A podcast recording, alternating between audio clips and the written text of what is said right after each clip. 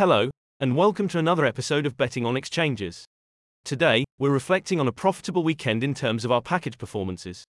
For our over 1.5 goals package, we had a tough Friday and Saturday but made it all back on Sunday, ending the weekend on 0.43 points up. Our super second half goal package had a really good weekend, bagging another 4.57 points. This leaves our over 1.5 goals package nearly 42 points up for February, whilst our super second half goal package is 9.03 points up. Also, well done to those who followed our free tip from Friday's podcast. Our free podcast selections are 9 points up this February. Back to our package performances, our bets of the day package had a good Friday, tough Saturday and Sunday, but then back to where it was, after a good Monday evening, leaving our members back where they started on Friday morning. Nothing won but nothing lost overall.